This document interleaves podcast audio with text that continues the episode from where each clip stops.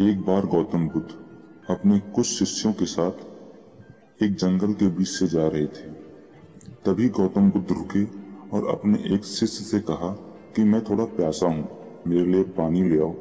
वह शिष्य पास के तालाब में गया, वहाँ जाकर देखता है कि कुछ लोग तालाब के किनारे कपड़े धुल रहे हैं और कुछ गाय उस तालाब में नहा रही हैं, जिसकी वजह से तालाब का पानी पूरा गंदा हो चुका था।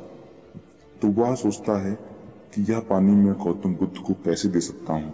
वह बिना पानी लिए वहाँ से लौट आता है और आकर गौतम बुद्ध से सारी बात बताता है।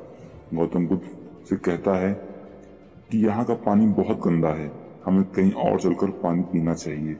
गौतम बुद्ध कहते हैं, कोई बात नहीं, थोड़ा इंतज़ार करते हैं, फिर आगे चलेंगे। कुछ देर आराम करने के बाद गौतम बुद्ध उसे फिर से पानी लेने के लिए भेजते हैं। लेकिन इस बार जब वो जाता है तो वहाँ पर ना तो कपड़े धुलने वाले होते हैं और ना ही वहाँ पर कोई गाय या भैंसे पानी में नहा रही होती हैं, जिसकी वजह से पानी पूरा साफ़ हो चुका होता है। वह पानी लेकर गौतम बुद्ध के पास आता है। यह देखकर गौतम बुद्ध बोलते हैं, इसी तरह हमारी लाइफ में भी कई बार ऐसी प्रॉब्लम्स आती हैं कि हमको ये लगता है कि हमारा जीवन उसी नदी के पानी की तरह एकदम गंदा और बेकार हो चुका है।